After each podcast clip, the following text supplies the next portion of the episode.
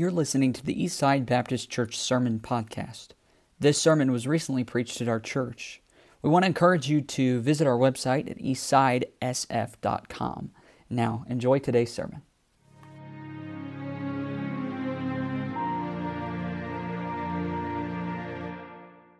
All right, I remember probably one of the very first songs I ever remember memorizing or singing was Jesus Loves Me. And although it's usually classified as a children's song, there's actually some theological truth in there. Uh, Jesus' love for us, his death, his burial, his resurrection, and most importantly, his coming back.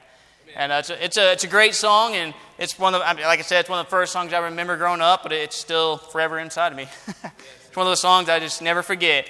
Uh, we'll be in the book of Second Corinthians, Second Corinthians chapter 4 this evening.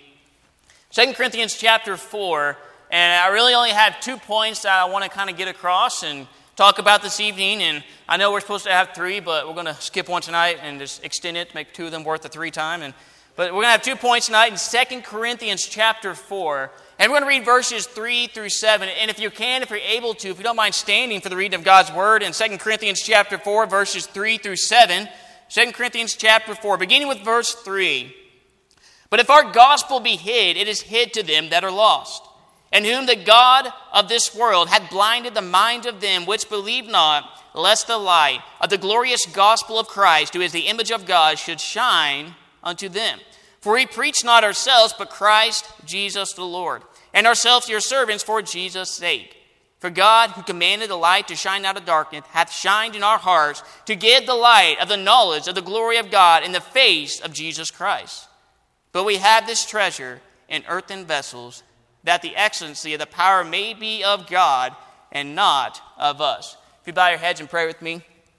Our gracious Heavenly Father, Lord, we are very thankful, Lord, that we can gather together, Lord, and have this time of worship, this time of singing hymns and praises unto you, Lord. And Lord, we're thankful for this opportunity that we have for fellowship to come together, Lord. And Lord, we're thankful for this opportunity to be able to open up your word. And Lord, I just pray that the words that I speak tonight would be from you, Lord, that you would fill me with your spirit, Lord. And just fill me with what you would have me to say, Lord, that would be honoring and glorifying to you, Lord. And just pray, Lord, that this time of evening will be lifted up to you, Lord. We are thankful, blessed, Lord, but ultimately, Lord, we're just thankful, Lord, that you would send your Son, Jesus Christ, to die on the cross for our sin. And we have salvation through Christ and through Christ alone, Lord. In Jesus' name we pray. Amen. And in 2 Corinthians chapter 4 here, uh, looking at verse 4, it says, In whom the God of this world, the God of this world. Now, if you look at your Bible there, that word God is a lowercase g. It's not referring to God Almighty, but it's referring to Satan, the God of this world, Satan. And today we still have an enemy running around, Satan. And he is really good, and I hate to give credit, but he's really good at what he does. And he knows what he's doing. And he's not slowing down. We look around us, we see how evil and sin is becoming more and more prevalent. It's just coming about, it's not even trying to hide anymore. But we have an enemy, Satan, out there that is doing such a great job right now. That means we got to be working a little bit harder. But in Revelation chapter 2, verse 24, talk about the church at Thyatira, and it talks about two different things there the, the doctrine of Jezebel, but also it talks about verse 24 how they have not known the depths of Satan. How deep, how wide, how far Satan would go to destroy anything he can to keep man away from God. And if you fast forward to 2 Corinthians chapter 11, it talks about how he can transform into an angel of light and how he has ministers and false teachers and false preachers. Satan has a, a counterfeit of everything God has. He has a false gospel, a false Jesus, false church, false preachers. And he's doing it, and he, again, he, he's doing pretty good at what he does. And you really think about it, he has had 2,000 years to perfect a false church, to perfect a false gospel, to perfect a false spirit, a false experience, anything to keep man and to blind the minds of men and whenever I was in the Marine Corps, one of the greatest things they'd always teach us while we're in country is never underestimate your enemy. Never underestimate your enemy. The second you let your guard down, the second you become complacent, things happen. Things get destroyed. Things are lost. But we have an enemy out there that has not slowed down for 2,000 years, and he's only gotten better at what he does. But yet we've had a lot of Christians, and I'd be just as guilty as anyone that slowed down a little. and we're given any excuse today that we can have to slow down, but this is such a great opportunity to preach the gospel of Jesus Christ. We see that the God of this world in verse 4 had blinded the minds of them which believed not, but it said, Lest the light of the glorious gospel of Christ, who is the image of God, should shine unto them. There is a far more powerful weapon out there that can stop the God of this world. And that's the gospel of Jesus Christ, that gospel light. This morning during the service, we, say, we sang the song, Send the Light, the blessed gospel light. Let it shine from shore to shore. Send the light. The next verse, there are souls to rescue, there are souls to save. Send the light. We have heard the Macedonian call, Send the light. It's a great song. We don't just sing it because it sounds good and makes us feel good. We sing it because there is a biblical truth there that it's our job to send that gospel light out, to preach it, and believe in that power of the gospel light. Whenever I was saved at the age of 10, I remember I, I was thinking, I was trying to self justify my mind. Like, you know, I'm not, I'm not that bad. You know, I, I was raised in a Christian home. I, I haven't been out, you know, doing terrible things, and I'm not that bad of a person. But whenever I started reading the Bible, my parents started showing and explaining to me, the Holy Spirit just started revealing that I was just a dirty, rotten sinner. and I think about the gospel of Jesus Christ that saved me at the age of 10. It's the same gospel that saved a man like Saul, a murdering Christian. I mean, he went out and persecuted Christians, anyone that believed in the name of Jesus. But yet, the same gospel that changed a man like Paul became one of the greatest missionaries, one, wrote most of the New Testament. That same gospel is the same gospel that I needed. And I was a sinner just as much as he was, separated from a holy and a righteous God. But that same gospel that changed a man like Saul, the same gospel that the apostles preached, that saw 3,000, 5,000 saved, and saw all this, the, the, church just exploding during that time, the same gospel that they're preaching is the same gospel that we have today and that we can preach. It's the same gospel. A lot of times, we're, we're, it's easy for us to kind of put a box of understanding what we think, how powerful God is, but He's far beyond our even thoughts and imaginations. And sometimes we try to limit God because we think in our mind, nah, you know, that, that person doesn't want to hear. They're never going to get saved. They're, they don't really want to know. They don't want to, nah, they're never going to hear. It's like, no. I'm glad that the Lord didn't pass me by. I'm glad that the Lord didn't pass a man like Saul by. I'm glad that the Lord that died on the cross for our sins is faithful and just to forgive us our sins and cleanse us from all unrighteousness. Amen. And we uh, on your door there you have John three sixteen, probably one of the most well known verses in the Bible. But it said for for um, it said for the whosoever. The word whosoever is in there. For God so loved the world that He gave His only begotten Son, that whosoever believeth in Him shall not perish but everlasting life. Amen. But that next verse, verse 17, it says, God sent not His Son in the world to condemn the world, but that the world through Him might be saved. God did not send Jesus to die on the cross to condemn people. He sent Jesus to die on the cross because we're sinners in need of a Savior. And we need a Savior. And, and I mentioned it this morning, but um, it, it's always hard to give your life verse. You know, people ask, What's your life verse? What's your favorite verse in the Bible? I'm like, There's a lot of good ones in there. It's hard to choose. But probably one of my top 3,000 favorite verses is 2 Peter chapter 3, verse 9, which says, God is not slack concerning his promise. Yes. But towards the end of that verse, he says, He's not willing that any. That any should perish, but that all, that all should come to repentance. That word any, that word all, the word whosoever, we look at Romans chapter 10, verses 11 through 13. It uses the word whosoever, uses the word any, uses the word whosoever. Those are important words because every single person in this room is an all, is a whosoever. Every person in this town and the next city over, the state, the country, the world is an all and a whosoever. And honestly, God made it pretty easy. He just said, go to the all. Oh, okay. all is everyone. And we get an opportunity to preach the gospel of Jesus Christ. And it, it, real quick, jump over to 1 Thessalonians chapter 2. 1 Thessalonians chapter 2. Uh, again, we, we uh, skipping forward to verse 7 in, 2 Corinthians, it talks about we have this earthen, an earthen vessel, we have this treasure. But in or 1 Thessalonians chapter 2, verse 4, and he says, But as we were allowed of God to be put in trust with the gospel, even so we speak, not as pleasing men, but God, which trieth our hearts. But the beginning it says, We were allowed of God. God allows us to preach His gospel, God allows us to be used. And we have this opportunity to be a servant of Jesus Christ. It's great that we, give our life to the Lord. We're saved. We realize we need a Savior. We repent, give our life to the Lord. That's great. But it doesn't stop there. That's not the end of it. As I mentioned this morning, we, we, were, we were bought with the price in 2 Corinthians or 1 Corinthians chapter 6. We are bought with the price. And it took the life of Christ. And one of the greatest things we have, the opportunities and privilege we have, is to be able to preach the gospel of Jesus Christ. This, this, this blessed hope we have. Amen. And, and uh, whenever I went to one of the villages, one of the greatest fallback, they, they don't have any hope.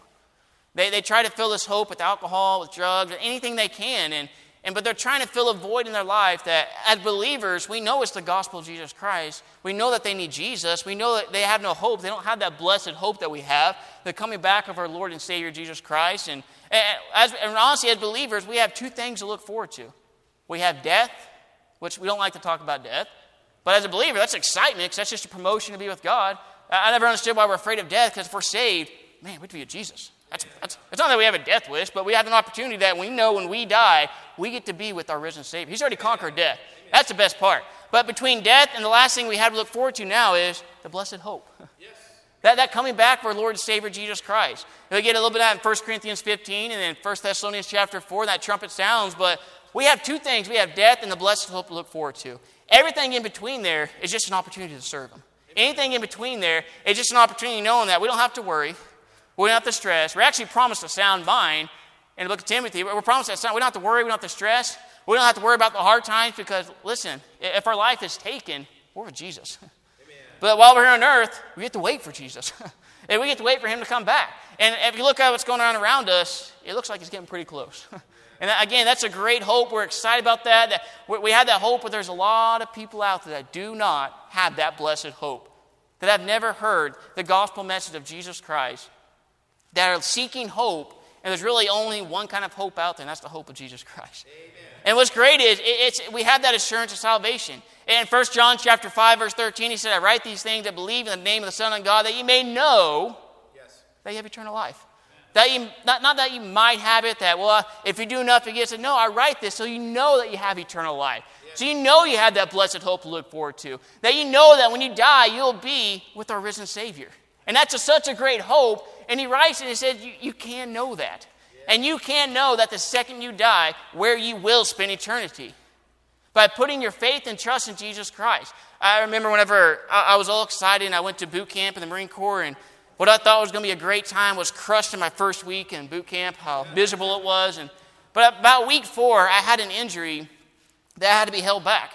And my 14 week vacation, or 13 week vacation just turned into 15 and I was, all, I'll admit, I was, I was almost to the point of being depressed. I'm like, what, what's going on here? Why, why would this happen to me? Why did I have to have this injury? Why, why? And I was, a little, I was a little sad and everything. And I was, you know, woe is me. And, but during that time, I had to wait two weeks before I can get picked up for the next platoon. And I, as I'm sitting there, we can't do anything because we're supposed to heal. So we can't, all we're doing is sit in our rack all day. And so I, I started, I had a little Bible with me. So I was just reading it. I was reading through the book of Romans. And around that time, there's another recruit there that was right next to me. And he's like, hey, you know what you're reading? So was like, well, I'm reading the book of Romans. He's like, okay, I'm a Catholic. I'm like, oh, okay, that's nice, you know. And, and he, he showed me his tattoo that said, fear God. And I was like, oh, what's that mean? He's like, well, I just want to make sure that I'm always afraid of God the way he doesn't strike me dead. I'm like, that's not what the word fear means. like, that's the wrong kind of fear there, buddy. But as I started talking to him, I was like, hey, let me show you something real quick. So, and growing up in church, I remember always going door knocking and soul winning, but I was always with someone else. And I always watched them as they would give the gospel presentation. They would talk to them and see people saved. It was always encouraging. But I was always with someone. So this is the first time I'm by myself. I can't tag team and have someone else help me. I'm like, Lord, give me strength here. I got this, you know. And, and as I'm talking to him, and I, I, just I go through the Romans road with him, go through the book of Romans with them, and, and as I get to the very end there, he, he just starts weeping, like just crying. And I just get real uncomfortable. I'm like, did I just break this guy? What happened? And, and as I as I, you all right, man? He's like, you know, I, I, grew up in, in a Catholic church my whole life, and I mean, we, we were very faithful. We did our Mass, we did this, this, and this, you know, Hail Mary, went to church all the time. And he said, No one has ever showed me this. No one has ever told me that. I, I mean, I knew I was a bad person. I know I made mistakes. I know I was a sinner, but no one ever told me that Jesus is truly the only way. And as I started talking to him, he, I mean, he just started weeping, and, and he, he made a profession of faith. And I'm like, wow, this is amazing. It's amazing how God does this. And what's amazing is that same gospel message, same gospel we preach today. And it still changes people, it can still save people. And a lot of times, again, and, I, and I'll be just as guilty as you, but we try to limit what we think the gospel can do. It's like, nah, it's not strong enough for that person, or nah, they'll never want to hear it, and I, I just don't have time. I, I, you don't understand how much I'm in a hurry. And, and a lot of times we, we limit what we can do. But if we just believe in that gospel light, yeah. again, Satan, he, he's good at what he does. He's good at distracting, He's good at blinding the minds of men. But back in 2 Corinthians chapter 4 here, it says in verse 5 For we preach not ourselves, but Christ Jesus the Lord, ourselves the servants for Jesus' sake. For God, who commanded the light to shine out of darkness, has shined in our hearts Amen. to give the light of the knowledge of the glory of God in the face of Jesus Christ. I mean, Jesus, that gospel light, it just goes straight to the heart. It bypasses that mind. It goes straight to the heart there. And we have this powerful weapon of the gospel of Jesus Christ that we can preach. And what's amazing is we look around and we, we, it's easy to get discouraged with everything going on. And, and you don't even have to get political. You just, everything going on, it's, it's not good right now. it's not the best we've been in America. And we look around and it's easy to get discouraged. It's easy to get upset. It's easy to get distracted. But if, if we just remember that God is still on his throne, he is still in control, and he's still in the saving business. Amen. And he still wants to see his soul saved. And it's just our job. And again, he allows us. He could use the angels, he, he, he could have done any, but he wants to use us. Amen. And that's just amazing to think. I mean, honestly, if we're, we're honest, every single person in this room is just a dirty, rotten, disgusting, lower than dirt, scum of the earth sinner. yes. Saved by grace. Yes. And if you're saved, you're saved, you don't you're saved by grace. God wants to use you. And what's amazing is God has a plan and a purpose for every single person in this room. He wants to use you. And that's not a tickle your ears, make you feel good. It's like, oh, God loves me. It's like, no, that's responsibility. That's responsibility of where am I serving the Lord? How am I serving the Lord? Am I really giving my life to Him? We sing the, the hymn, All to Jesus I surrender. All to Him I freely give. I will ever love and trust Him. In His presence daily give. I, I surrender all. I surrender all. It's a great song. I've sung that song hundreds of times growing up. But have we really surrendered our life to the Lord? It, again, it, it's, it's great that we're saved. It's great that God has saved us, but it doesn't stop there. We can truly surrender our life to the Lord, and He can do wonders through us. and what's great is in verse 7 here in 2 Corinthians chapter 4, in verse 7 it says, But we have this treasure in earthen vessels, that the excellency of the power may be of God and not of us. That's the amazing part right there. It's, it's not about how, how well we articulate the message, how well we can speak, how great we are at it. It's through the power of God. Yes. It is through the power of the gospel that can save. Not how well we do it, which is great because we're not that great. and we make mistakes, we fall, but it's through the power of God. And I remember I struggled with surrendering to the ministry because I was like, man, I'm not the sharpest barb but on the wire in the fence. I'm like, I, I, there's no way that God wants this Justin to do something. But I remember being shown this verse, and it says, listen, it is through the power of God. It's not about us. We just have to be that willing vessel. In the book of Isaiah, it said, And who shall we send? Who will go before us? Isaiah's like, He's the only one there. He's like, Then said I, Here am I, send me. Yeah. And the Lord is looking for that willing vessel, for that one that's just willing to say, Lord, here am I, send me. I remember I was talking to somebody said, I'm afraid to surrender because what if God sends me to the Congo, to China, to South America, to to a place, maybe there's a state we don't like, we don't want to go. What if God calls me there? It's like, well, great, serve Him there. I mean, if God is willing to use us, the very least we can do is be willing to be used. and we think about it, the life of Christ, it was not an easy life. I mean, he left heaven to come and live a life as a man, and it wasn't an easy life for him. He, eh, his entire ministry, he's constantly being followed being ridiculed, trying being argued all the time, and they're constantly trying to kill him. He's constantly escaping, and even all the way up to his death, the abuse that he went through for his love for us to restore that relationship, to restore that promise, all the way back in Genesis chapter 3, verse 15, that, that promise of that serpent crushing seed, all the promises of the Old Testament he fulfilled because of his love for us to restore that relationship, and we're not even willing to be used of him. It's just amazing to think what Christ went through for us. And what it really means is that when he said he paid the price for us. Well, we're in Romans chapter 6, verse 23, it said, For the wages of sin is death. The best payment that we can give for our sins is death. I mean, that's the best we can offer. And that death is an eternal separation from God. I mean, that's the best we can offer. But if we, if sometimes it's really hard to grasp and understand what the payment truly was when Christ died on the cross. But that, that doom and gloom message of for the wages of sin is death. the payment for our sins is death. But that comma there in that conjunction said, but the gift of God is eternal life through Jesus Christ our Lord. Amen. He paid the way, He provided a way for whosoever shall call upon the name of the Lord shall be saved. Amen. And we, we talk about the Philippian jailer, and he, he said, What must I do to be saved? And Paul said, Believe in the name of Jesus Christ. Believe in the name of Jesus Christ. And we have this opportunity to accept this free gift of salvation. And if you've never accepted that gift of salvation, do not wait. We are running out of time. We're not promised tomorrow. I remember we were serving in Oklahoma. We got back from Alaska. My uh, wife's brother, he, he just turned 18, and two weeks after he turned 18, he got in a car wreck and passed away. And it was hard on the family and everything going on. And But we're really we're not promised tomorrow. We're not promised this evening. We're not promised the next five minutes. We're not promised anything except eternal life if we accept that free gift of salvation. Yes. We're not promised tomorrow. And if you've struggled with, you know, I just, I just don't know, you know, I'm, I'm confused, I'm embarrassed to say something, I've been in church my whole life, I'm afraid that, you know, don't leave here without talking to somebody. Amen. The most embarrassing thing you can do is be silent. And when that trumpet sounds, it's too late. yes. When that trumpet sounds, it's too late. We have this opportunity to serve a risen Savior. Amen. Let's take advantage of that. Yes. An opportunity to serve Him. Uh, if you go over to Matthew chapter 7, Matthew chapter 7 is probably probably one of the saddest scriptures in the Bible, in Matthew chapter 7. Most of us are probably fairly familiar with this scripture. But Matthew chapter 7, uh, uh, you know, we talk about the God of this world, how we have an enemy, and he's great at giving people false hope. He's great at getting that false gospel out there. And, but there is, there is a hell and there is a heaven. And when we die, we will step off into eternity either hell or heaven. Now, we can know where we're going. Again, we see in 1 John chapter 5, we can know where we have eternal life. And I write these things that you may know. But sadly, every day, people are dying and stepping off into eternity. And now, as believers, we know that. We, we, we kind of got a, a grasp of that. Sometimes it's hard to really understand that people are dying every day and going to hell. and we, we understand Scripture properly, more people die and go to hell than heaven. And it's sad because the gift of salvation is available to all. yes.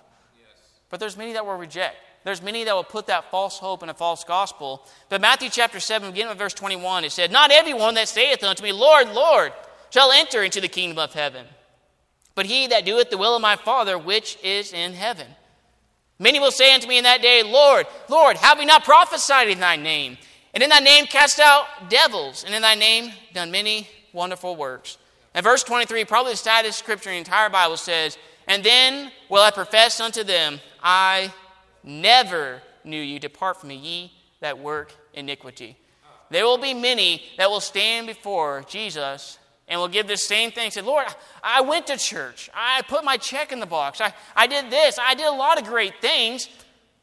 He says, Depart from me. I never knew you. There was never a relationship. It was not a, well, I knew you at one point, but you just weren't good enough. It's like, no, I never knew you. There was never a call upon the name of the Lord. There was never a relationship established there. He says, I never knew you. Depart from me. When they hear that phrase, depart from me, that is literally the saddest thing you could ever hear because that is the end. That's it. There's no, there's no purgatory. There's no second chance. There's no, well, you know what, if you can pay enough. No, it's when you hear that phrase, depart from me, it's going to be too late. Yeah. And there will be many. And there, there's many. And it says, many in verse 22, many will say to me in that day, Lord, Lord, have we not prophesied? Many one for cast out devils. He said, depart from me. The saddest thing you could ever hear is that word depart from me. What's great is we can know that we have eternal life. We can know that we have that blessed hope to look forward to. We can know that we have death to look forward to. It's not a guessing game, it's something that we can know. Ephesians chapter 2, verse 8 through 9 says, For by grace are we saved through faith, not, not of ourselves. It is a gift. Yes. It is a gift of God. And again, not of works. These works that they're, they're putting their faith and their trust in, it's not of works, lest any man should boast but it's through the gift of salvation, the gift of the, the, the, sacrifice of God's Son, Jesus Christ. And I like how Paul puts it in Romans chapter 1, verse 4. And he said, He's proved to be the Son of God through the resurrection, through the resurrection of the dead. And uh, again, in 1 Corinthians 15, Paul talks about listen, if Christ is not raised from the grave, if there was no resurrection, then what we're preaching as the apostles, what we're putting our faith in, what we believe in, everything would be in vain. Everything, if Christ did not raise from the grave, everything would be in vain. But he did raise from the grave. So there's no vain there. There's no, oh, I hope this works. It's you can know where you will spend eternity. And you can spend eternity with Jesus. But you must call upon the name of the Lord. You must recognize that you are that sinner separated from God. That you need salvation through Jesus Christ. But again, if you're saved, you're saved to the uttermost. Praise God. What are you doing to serve Him? I remember when I was saved at 10 years old, I was all excited and I, I just wanted to do something. I ran to my grandfather. I was like, hey, uh, well, what can I do? Where can I serve in the church? Can I do that? He's like, listen, I got a job for you. I'm like, great, what is it? He says, on Sunday mornings and on Sunday nights and on Wednesday nights, I want you to hold the door open for people. I'm like, is there something more important to do? He's like, no, I want you to hold the door open for people. I'm like, are you sure? He's like, I want you to hold the door. I'm like, well, you're the pastor. I can't argue with you. so, so Sunday morning, Sunday night, Wednesday night, I would just hold the door open. I mean, people walk up, you know, Sunday morning, hold the door open and say, no, glad you're here. You know, just great. She, back when we could shake hands, you know, shake their hands, greet them. And, and I would just invite them. And it was just amazing to see the smile on their face. To see that, you know, this cute little 10 year old boy would open the door for them. And, and it was just, it was really gratifying. It really was. That It was just something in my mind I thought was not important. You know, it wasn't that big of a deal. But just to hold the door open for someone, it brought joy to them. And it really got, and really, honestly, that's really what got me excited just to serve in the church was just something started out, just, just open the door for somebody. And just something as simple as, you know, taking out the trash or picking up, you know, things. I remember growing up in church, you know, we'd always take baths on Saturday night and wear our best clothes for Sunday morning, our best shoes, and we're always clean. And we'd come to church, and the church was always pretty and clean and everything. And I just thought that the church was clean because everybody came in clean. That I didn't realize people had to vacuum the floors, they had to sweep in, they had to take out the trash. I just thought the church was always clean. And, but someone has to do that. Yes. Someone has to serve, and someone has to do. I mean, in, in our mind, we think that's not important. But when God blesses something like a beautiful building like this, and just being a good steward of what God has given us, I mean, just an opportunity to serve Him. In our mind, we may think, you know, that's not important. That's, that's, that's a little task, that's a little job. And it's like, no, anything is important if we just have a willing heart to serve Him. Yes, a willing heart to go. And not everyone can be a missionary. Not everyone can be a pastor. I mean, there's qualifications for pastor. Not everyone can be a, a Sunday school teacher. And not everyone can be, you know, you fill in the blank. I mean, God has a purpose and calling for everyone. We just have to be willing to go. We just have to be willing to do. We just have to be willing at some capacity just to serve a risen Savior. And we had the Great Commission in Matthew chapter 28. It says, Go therefore and teach all nations. There's that word all again. Teach all nations. Baptizing me in the Father, the Son, and the Holy Ghost. And there's kind of that third part there that sometimes we forget about. Says, But teaching them to observe all things whatsoever I commanded you. That discipling portion. That, that opportunity to teach someone else and, and disciple them. That way they can go forth and preach the gospel of Jesus Christ. And when Jesus ascended into heaven, he said, I got, he gave him a job. He said, Listen, I want you to go to your Jerusalem, you know, your local city, he said, but, but also go to your Judea, your Samaria, and then the uttermost parts of the world. And he, he really gave a system. What's great is you can go to your Jerusalem, your Judea, your Samaria, the uttermost part. You can go to your local town here in Sioux Falls. You can go to your local, the city surrounding. You can go to your next state over. You can go all around the world. What's great is you can do them all at the same time. and that's what's great about the local church. And when Christ died for that local church and the important job of the church, it's great because we can do, you can do all that at the same time. You can, you can go to your, your neighbors, you can go to your coworkers, you can go to your next state over. You have these opportunities, you have soul winning, go door knock. You have all these opportunities, you have opportunities to send missionaries. You have, this is, I mean, God made it easy for us, honestly. and he didn't, he didn't say, you only go to this people. No, he said, go to the all. so literally, everyone you come in contact with is an all. and you have the opportunity to preach to all of them. And that's what's great. And again, Christ died for the all. He died for us. I'm thankful that He saved us. and again, if you're saved, where are you serving Him? How are you serving Him? And I would challenge you with that. I, I mean, we're, we're fixing to start deputation, and I had someone ask, you know, why, why are you going on deputation now? Don't you know that if you really believe that Jesus is coming back, why would you go now? And it's like, because I can believe Jesus come back anytime is why I want to go now, because we're running out of time. And we, we do have a time where that trumpet will sound. Again, that's a great blessed hope for us, but the last thing I want to be do is not serving him when that trumpet sounds. I mean, if the, if the trumpet sounded tomorrow, then praise God, I've got a plan to keep on serving Him. But if it doesn't, if it doesn't sound, and we have tomorrow, we have the next day, then we have an opportunity to serve Him. And we ought to have that plan. I mean, any opportunity to serve, we should take advantage of because we're running out of time. We really are. Which is, again, is great for us, but there's still many out there that have never heard about the blessed hope. right. They have never heard that Jesus Christ died on the cross for them. And I remember when I went to Afghanistan and we went to some of these you know, really remote villages there, and I mean, you talk about a Muslim infested country, and, and it really opened my eyes that even there, there's, there's a lot of people that really have never heard the gospel of Jesus Christ. And then I go to the extreme opposite from the desert to, to up in Alaska in some of these villages, and there's still people that have never heard the gospel of Jesus Christ. And as we're on deputation, we travel through, travel through all these towns, we go through neighborhoods, we see just people everywhere. There's still people that have never heard the gospel of Jesus Christ. And it's not just, it's not just you know, we think of in China or, or in South America, although there are people there, but there's still people here in our, in our own country that need to hear the gospel of Jesus Christ. And we need those men that are just willing to stand up and preach the word of God.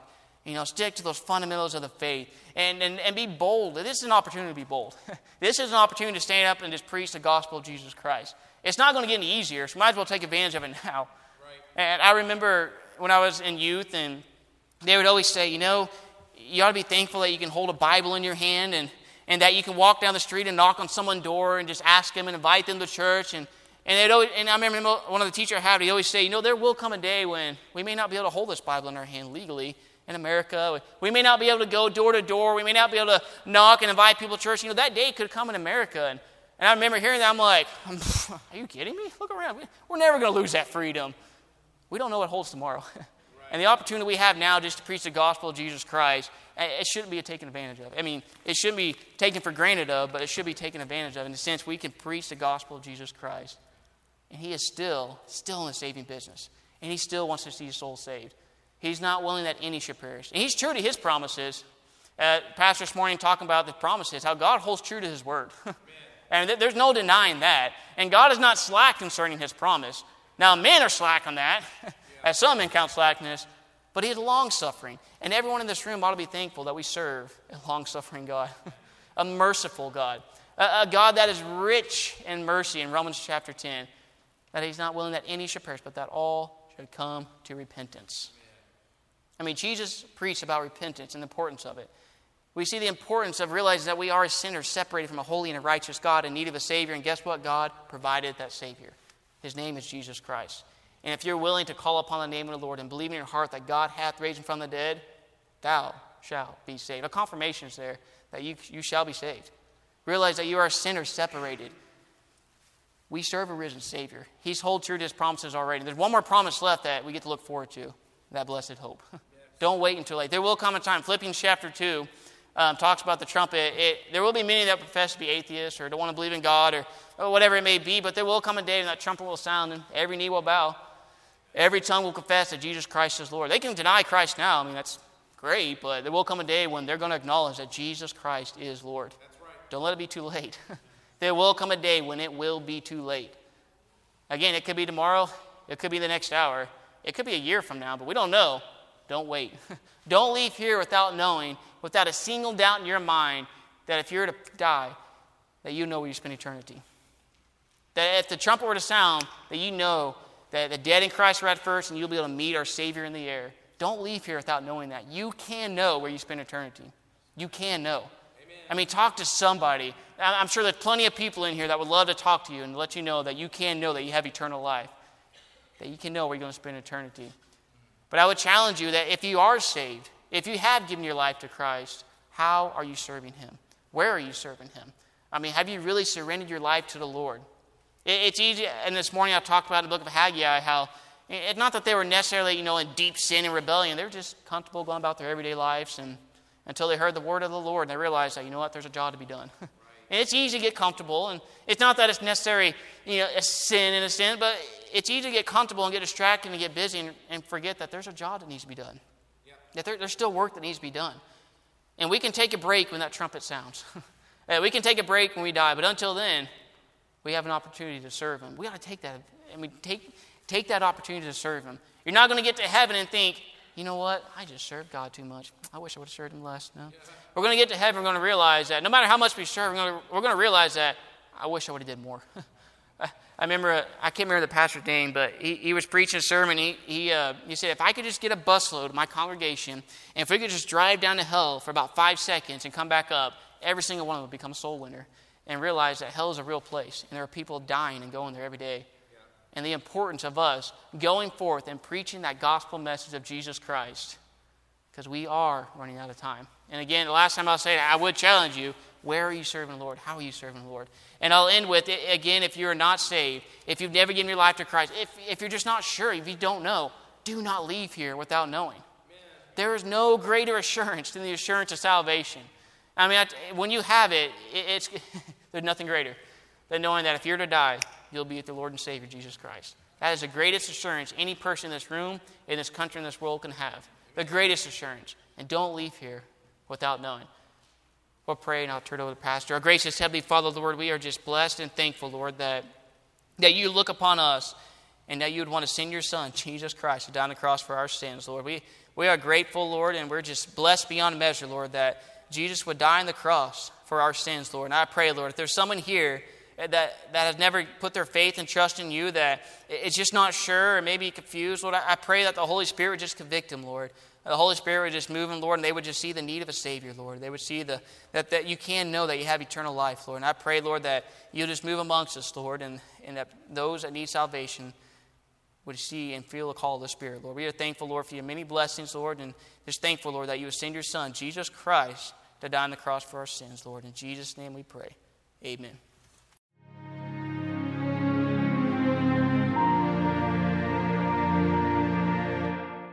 We want to encourage you to visit our website at eastsidesf.com.